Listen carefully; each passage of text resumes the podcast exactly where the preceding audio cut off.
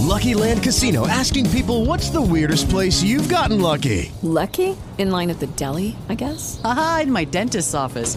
More than once, actually. Do I have to say? Yes, you do. In the car before my kids' PTA meeting. Really? Yes. Excuse me, what's the weirdest place you've gotten lucky? I never win and tell. Well, there you have it. You can get lucky anywhere playing at LuckyLandSlots.com. Play for free right now. Are you feeling lucky? No purchase necessary. Void where prohibited by law. 18 plus. Terms and conditions apply. See website for details.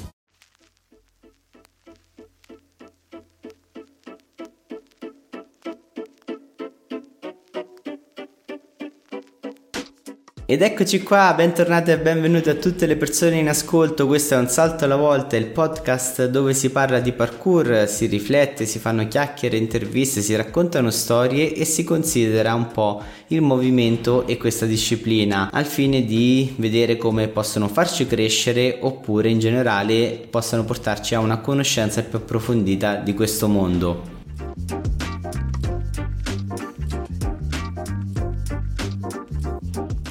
Ed oggi voglio fare un piccolo esperimento, una puntata un po' diversa dal solito. Mi sono ritrovato a pensare se dovessi dire al me stesso che inizia a fare parkour, quali tecniche andrebbero viste fin da subito, andrebbero allenate fin da subito, cosa gli direi? E ci ho pensato un po' su e mi sono dato una risposta. Ho trovato due tecniche nello specifico che è bene allenare fin da subito.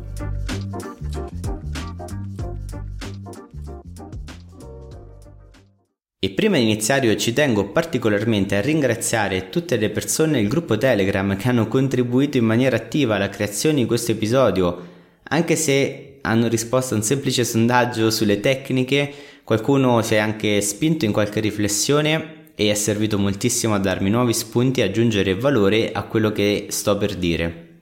Quindi andiamo a vedere queste tecniche che possono essere utili fin da subito e Riprendendo un po' la tradizione di questo podcast, inizierò parlando di un aneddoto di vita vissuta. Ah, io ricordo, e chi segue questo podcast dall'inizio l'ha già ascoltato questa storia, ho cominciato come autodidatta, vedendo quello che trovavo su internet e provando a scimmiottare, a copiare quelle tecniche che vedevo sui video. E nel fare questa cosa ovviamente mi sono subito avvicinato a ciò che più mi appassionava, mi interessava delle varie tecniche del parkour, principalmente i volteggi, gli scavalcamenti, qualche tentativo di preacrobatica, il resto lo consideravamo sì, no, dipendeva da come ci girava, non eravamo troppo didattici sotto questo punto di vista. Quindi principalmente all'inizio ho fatto molti molti molti volteggi ritrovandomi poi in difficoltà nel momento in cui mi sono dovuto eh, scontrare con altri tipi di tecniche perché comunque il movimento è molto complesso e molto ampio, ci sono molte tecniche che si possono affrontare, le possiamo raggruppare in tante famiglie e ce ne sono alcune che sono proprio basilari, comunque le tecniche d'arrampicata, le tecniche di salto, le tecniche d'atterraggio, eccetera. E io mi ricordo che quando poi mi sono ritrovato a dover affrontare delle tecniche proposte da altri coach sia agli eventi sia alle prime lezioni a cui poi ho partecipato, non avendo poi avuto modo di approfondire da solo questa cosa, mi sono trovato un po' in difficoltà. Una cosa che mi ha subito eh, messo moltissimo sotto pressione eh, al primo evento sono stati i salti di precisione, perché i salti di precisione mi sono ritrovato a dover fare questi salti dovendo atterrare in uno spazio molto ristretto e non ero abituato a questa cosa. E ogni volta che arrivavo che mi allargavo un po' all'interno dell'ostacolo dove c'era l'arrivo ricordo che i coach stavano lì e facevano no devi arrivare più di punta più di punta. E sta punta non finiva mai.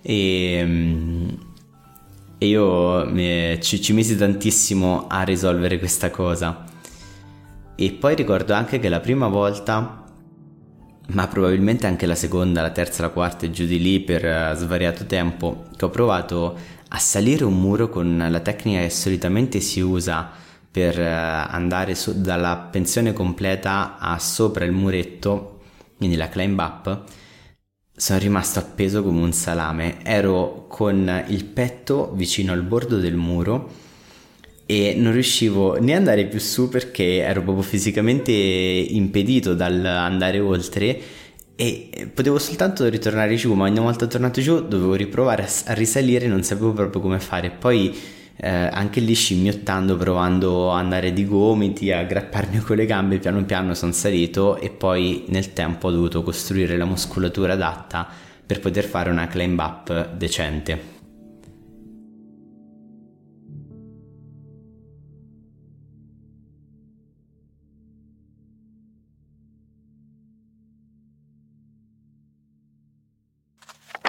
Prima di addentrarci nei tecnicismi, volevo fare una giusta premessa. Parlare di tecniche da apprendere prima di altre nel parkour è poco sensato, ma per come la si vive. Anche perché le tecniche si vanno un po' a influenzare tra di loro e comunque io considero il movimento come una cosa di unico. Io nello spazio mi muovo e posso fare molte cose, però è sempre il mio corpo che si muove, il mio corpo è uno solo e si muove tutto insieme, non riesco a settorializzare. È utile magari dividere le nomenclature, usare la terminologia e dividere in famiglie come facciamo anche tra coach per comprenderci meglio, per comunicare più velocemente, ma poi in realtà il corpo è tutto uno e lavora tutto insieme. Quello che volevo fare oggi in realtà, considerando la mia storia e come ho imparato nel tempo e come mi sono trovato all'inizio, anche in base a quello che ho appena raccontato, eh, se dovessi dare un consiglio di progressione didattica, perché questo poi in realtà che è forse più giusto da dire, ci sono delle progressioni didattiche, ovvio che se non, non vai a sbloccare certi tipi di pattern, di movimenti, non puoi pensare di fare poi altri movimenti più complessi. E per chi all'inizio magari queste due cose che adesso andremo a vedere eh, di solito risultano noiose, difficili da apprendere o dolorose a volte, quindi non ci si fa troppo caso, però sono due cose che effettivamente servono tantissimo. Il primo movimento che andiamo a considerare è la tecnica di atterraggio, che è qualcosa che chiunque pratica prima o poi si troverà a dover scendere da un oggetto che è più alto di un gradino. Diciamo che supera indicativamente il proprio ginocchio e quindi dovrà capire quali sono gli accorgimenti da prendere in considerazione per salvaguardare se stesso o se stessa, sia da un infortunio dovuto magari a una tecnica errata che ci porta a farci male nell'immediato, ma anche da eventuali logoramenti che derivano da una maltecnica che procrastinata nel tempo ci porta a eh, farci male nel lungo periodo. E quali sono questi accorgimenti? In realtà ce ne sono solo due che sono molto importanti. Il primo è la zona del piede che va a contatto con il terreno. E qui vi faccio una piccola domanda. Secondo voi quale parte del piede bisogna appoggiare quando si fa un atterraggio, quindi quando si salta giù da un ostacolo e si va per terra? Il tallone, tutta la pianta, la punta o l'avampiede? Vi lascio qualche secondo per riflettere. Ci siete arrivati? È la vostra risposta definitiva? La accendiamo? Questa cosa la capirà solo chi ha una certa età, Luca. Ebbene sì, la risposta giusta è l'avampiede. Per capirci, l'avampiede è la parte dove si attaccano le dita, quella subito prima. E dico avampiede, non dico punta, perché quando usavo il termine punta all'inizio, molti capivano che dovevano atterrare sulle dita dei piedi o addirittura sulle punte delle dita, il che può essere fuorviante e anche portare a infortunio. Tanto quanto atterrare sui talloni, tanto quanto usare tutta la pianta per atterrare. Se volete sperimentare per credere, potete fare un semplice salto sul posto e, e provare i diversi tipi di arrivo e sentite come il vostro corpo risponde all'impatto. Vedrete che l'uso dell'avampiede, anzi sentirete che l'uso dell'avampiede è la cosa più naturale e dà la risposta migliore da, dal punto di vista del corpo che gestisce l'impatto con il terreno. Altra cosa importante quando saltiamo non dobbiamo guardarci i piedi. Per prima cosa ci sbilancia in avanti e rischiamo di cadere. Secondo, guardandoci i piedi, rompiamo quella che è la linea naturale del collo.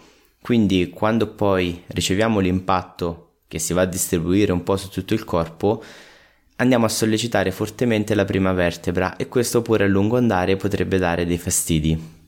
Infine, vedrete che man mano che aumentate l'altezza da cui vi lanciate, vi troverete sempre più schiacciati a terra e questo è del tutto normale perché aumenta l'energia cinetica in base a quanto più alto saltate.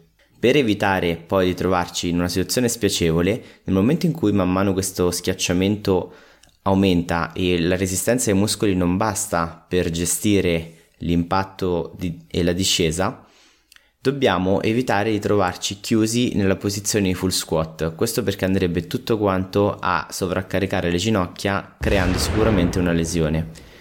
Invece quello che si può fare è sbilanciarci in avanti e andare a appoggiare anche le mani per comunque aumentare la superficie di impatto e quindi distribuire meglio l'energia. A lungo andare poi c'è un'altra tecnica che ci permetterà di dissipare meglio l'energia di caduta e è la tecnica che andiamo a vedere successivamente, che è il roll. Il roll non è altro che una tecnica di rotolamento molto simile alla capovolta, ma invece di essere fatta dritta, quindi rotolando sul centro della schiena, viene fatta buttando giù una spalla, quindi diagonalizzando un po' il rotolamento. Perché il roll? L'ho detto, serve per dissipare meglio, gestire meglio l'energia di caduta. Perché immaginiamo che noi stiamo scendendo da un'altezza e non parlo di altezze esagerate, anche scendere da un'altezza che è superiore al proprio esterno comincia a essere un'altezza considerevole, specialmente se non si ha una preparazione fisica pregressa abbastanza importante. L'energia che noi accumuliamo nella discesa, e ricordo che nella fisica l'energia non si crea e non si distrugge, si può solo trasformare, va da qualche parte e se noi non impariamo a trasformarla in un movimento o in una nuova direzione, quello che succederà è che l'energia andrà a sfogare tutta sul nostro corpo, perché poi l'impatto è un momento in cui quel picco energetico in breve tempo deve essere sistemato. Quindi che succede? Che noi stiamo scendendo, tocchiamo, cominciamo a schiacciarci verso il suolo e allora buttandoci un roll, facendo questo rotolamento, andiamo a ridirezionare l'energia e rotolando la respingiamo in avanti. Perché poi si immagina che nell'idea di fare un percorso io faccio il rotolamento e poi continuo a correre. Perché il roll e non la capovolta? È molto semplice in realtà. La capovolta prevede di rotolare sul centro della schiena, quindi mettendo da parte il fatto che la testa non va mai appoggiata neanche nella capovolta, quella che poi comunemente chiamate capriola per intenderci, non si appoggia mai la testa, comunque si rotola direttamente sul centro della schiena. Al centro della schiena c'è la colonna vertebrale e posso garantirvi che usare questa tecnica su qualcosa che non è morbido è abbastanza doloroso. Il roll invece ci aiuta a evitare questo problema perché entrando da dietro la spalla e diagonalizzando il contatto col terreno finché non si esce dal gluteo opposto alla spalla d'ingresso, noi andiamo a usare i muscoli della schiena per proteggere le ossa. E adesso non voglio fare la lezione tecnica di come funziona il roll perché non è visivo, è difficile da raccontare, non è questo il luogo. Mi preme solo dire che è una tecnica molto utile, all'inizio è dolorosa, specialmente se non si ha l'utilizzo di terreni morbidi per impararla. Ci sono le giuste progressioni per imparare, si trovano anche su internet, bisogna allenarla molto, ma è una tecnica veramente salvavita. Ah, e va anche molto personalizzata perché poi la conformazione della schiena delle persone è molto diversa, quindi ci sono, all'infuori dell'aver imparato la tecnica in generale, dei aggiustamenti che devono essere personalizzati nel momento in cui fate un roll su il terreno duro e non sentite più dolore, allora siete arrivati a una tecnica di roll buona. Ci sono molte progressioni, ci sono molte cose che si possono fare con il roll, diventa anche una tecnica di superamento di un ostacolo, rollando sopra l'ostacolo, si può usare nelle discese, si può usare anche come salvaguardia.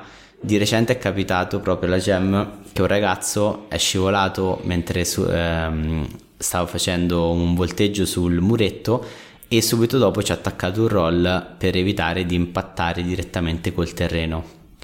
Quindi è una tecnica molto versatile, ma per essere versatile deve essere appresa bene e assimilata bene nel corpo, quindi prima viene allenata, prima viene padroneggiata e meglio è, perché sono di quelle cose che servono proprio a salvaguardarci.